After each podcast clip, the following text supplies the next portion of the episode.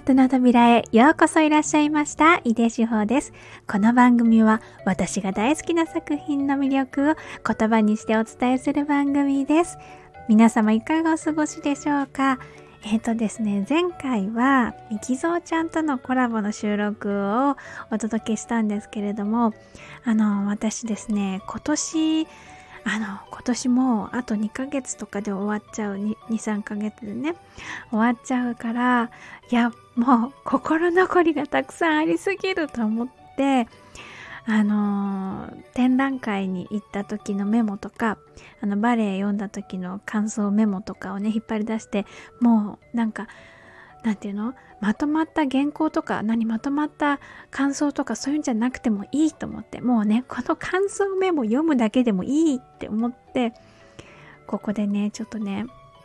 あのー、今回は奥村土牛店に行った時俺もう本当にいつ今年の初めよ行ったの？1月20日って書いてあるわ。そのね時のメモをえっ、ー、とね時間制限つけた方がいいからねまあ10分ぐらいで何作品までいけるかな？あの、メモをね、お話ししたいと思います。あのね、このね、奥村土牛店は私すごく待ち望んで行った展覧会で、えっ、ー、と、山種美術館でね、えっ、ー、と、今年の1月いっぱいだったかな、2月までやったかな、にね、行った時だったんです。で、私はこの奥村土牛のえっ、ー、と、桜の、大きな桜のね、木のを書いた作品「えーと、第五」っていう作品がとっても好きでそのことを、えーと、もう何度も多分このチャンネルでお伝えしてると思うんだけれどもうそのね第五に会いたいと思って出かけた展覧会展覧会だったんですね。でもやっぱりすごく他にもたくさんあの心を打たれるというかあのー、たくさんこう私とお話ししてくれるっていうかねその、うんと、じっと見つめてこうこのエネルギーというか作品からのイメージとかそういうのをねたくさん受けたものがあっていやもうねいっぱい書いたんです言葉を。あのだから作品名とその作品名についての言葉を今日はちょっと読み上げるっていう感じになるんですけどお伝えします。多分ね2つか3つかやったら終わると思うからあの続けて収録しますね。それでちょっとずつあのこちらのチャンネルにアップしておきたいと思います。えっ、ー、とねまず最初はね踊り子。踊り子っていう作品の名前なんだけれどえっ、ー、とね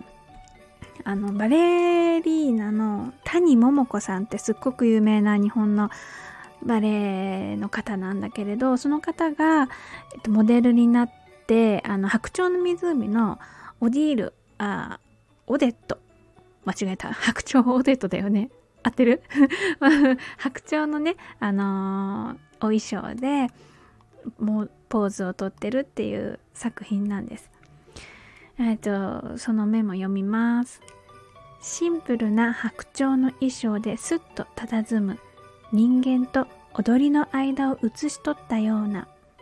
ふとした休んでいるポーズだからか何かがにじみ出ている。何だろう。背景は黄土色のような黄金のような色で谷桃子さんっていうあ谷桃子さんが塗り固められている。チュチュのふわりとしたでもそのある程度ある硬さが誠実にそこにあって静かに威厳を持った踊り子。それを操縦している見た目の美しさよりも魂の意志の強さ。控えめな荘厳さ。人間味の強いダンサーの姿が浮き彫りにっていうメモでした。そう本当にねなんかね力強さと一緒にあのー、なんかこう脆さじゃないけどあのそういう二面性が一緒にうんと伝わってくるような作品だったんですよね。で背景になってる黄金みたいな感じなんだけど多分色としてはあの黄土色に近いような感じの色だと思うんだけどいやでも私にはねものすごいきらびやかな背景だったっていうようなイメージがあるんですよね。でもね実際の色はもっとくすんでるような感じだと思うの。でもでも作品の前に立つともうすごい光を放ってる感じがするんですよね。そういうイメージの作品でした。それでねあの「城」っていう作品のメモも近くにあのここに書いてあるんだけどそれはね別のえーと、収録でもずいぶん前5月。5月に収録してる流れでちょっとこれは飛ばします。えー、はい次門。あもうこの作品も私すっごく好きで。あのねあれこの作品の中であチャンネルで話したことあったっけな。その作品としてはえー、て言うの？あのよく言う武士のお屋敷の門みたいな感じのあの屋根付きの門の感じ。あれ京都だったかな？にあるお寺の門だったかな？がを写生して作ったらしいんだけどあのねすごいね爽やかっていうかなんか背筋が伸びる感じの絵なんです。だけどあの堅苦しい感じもなくってあの抜けた先の爽やかさみたいな感じがあってすっごく開放感があるんですよね。あの門をくぐるとかなんか小さな鳥居じゃないけどあの神社とかでたまにありませんか？こう背がすごい低いあの鳥居か門かそういうのがあってあの前かがみになってあお茶室とかああいう感じかなあの一旦縮こまって、えっと、その先頭上げると、まあ、そんなに広い空間なんじゃないんだけどすっごく「ああ来た着いた」みたいな感じになる。あの爽やかさ。あれと同じような感じがこの絵にあるんですよね。はいメモ読みます。作品の隣に奥村と牛が写生している様子の写真。正座して作品と同じ場所の中にト牛がいる。キュンとする。真摯な後ろ姿にこの開放感。かっこ門のこちら側に開いている開放感と入り口の狭さの凝縮感が好き。ぎゅっと小さく縮こまった向こうに見える鮮やかな淡さの新緑。実際には壁しか見えてないくらいだけど壁の淡い白さと日の光を存分に浴びた壁と瓦。いろは門どこまでも心が気持ちよく伸びやかにな伸びる伸びやかになれる遠くへ伸びるんダンス絵の上の方が木製の焦げ茶で圧迫感うとなる。かろうじて手前の地面に乾いた砂っぽいベージュでわずかに光を与えてくれている。そこから見える門の向こう側がなんと素晴らしいかっていうメモでした。あの、ん、ダンスっていうこの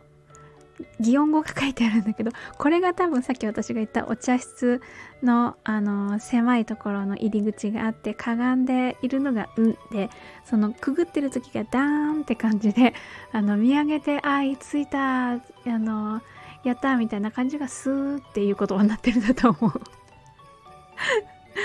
うん、必死でメモったんだね、きっとね。はい。とても素敵な、大好きな作品です。えー、次。次はね、舞妓。あー、この作品も本当にね、柔らかい感じ。なんていうのかな。あの、目尻が下がる感じです。うんと、絵の前に来たら全員きっと目尻が下がる。えっと、あの、うんとね、舞妓さん、どこの舞妓さんだろう。舞妓さんをねモデルにして描いた絵なんですけど、えー、メモ読みます。とにかくかわい。い10歳くらい。かわい。い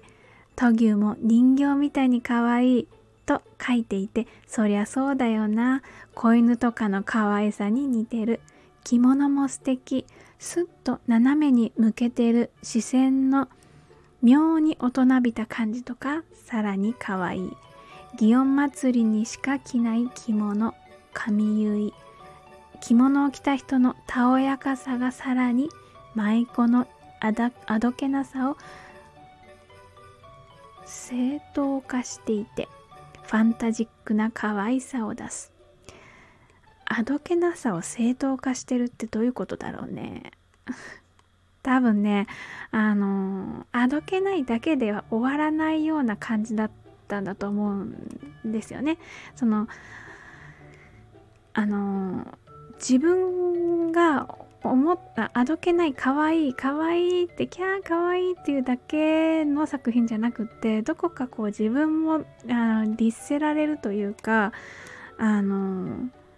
えっ、とね一本ピーって線引かれる感じがするんですね。なんか、あ、かわいいだな、かわいいワンちゃん、猫ちゃんとかって言ってる時ってすごく距離感近いと思うんですけど、そういう距離感はないんですよね。向こうから一本ピーって引かれてる感じがするんです。多分それがこの正当化っていう言葉になってて、で、その、だから、あの線引かれてる別世界だよってことを示されてる感じがするから、ファンタジックって言葉も出てきたんじゃないかなって思います。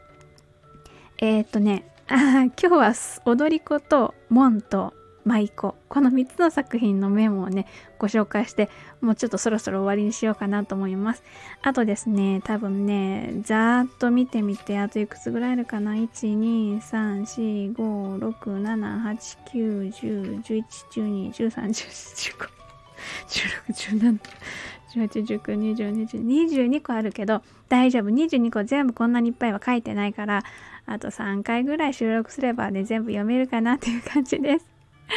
というわけで、えー、今日も最後まで一緒に楽しんでいただいてありがとうございました。井出志保でした。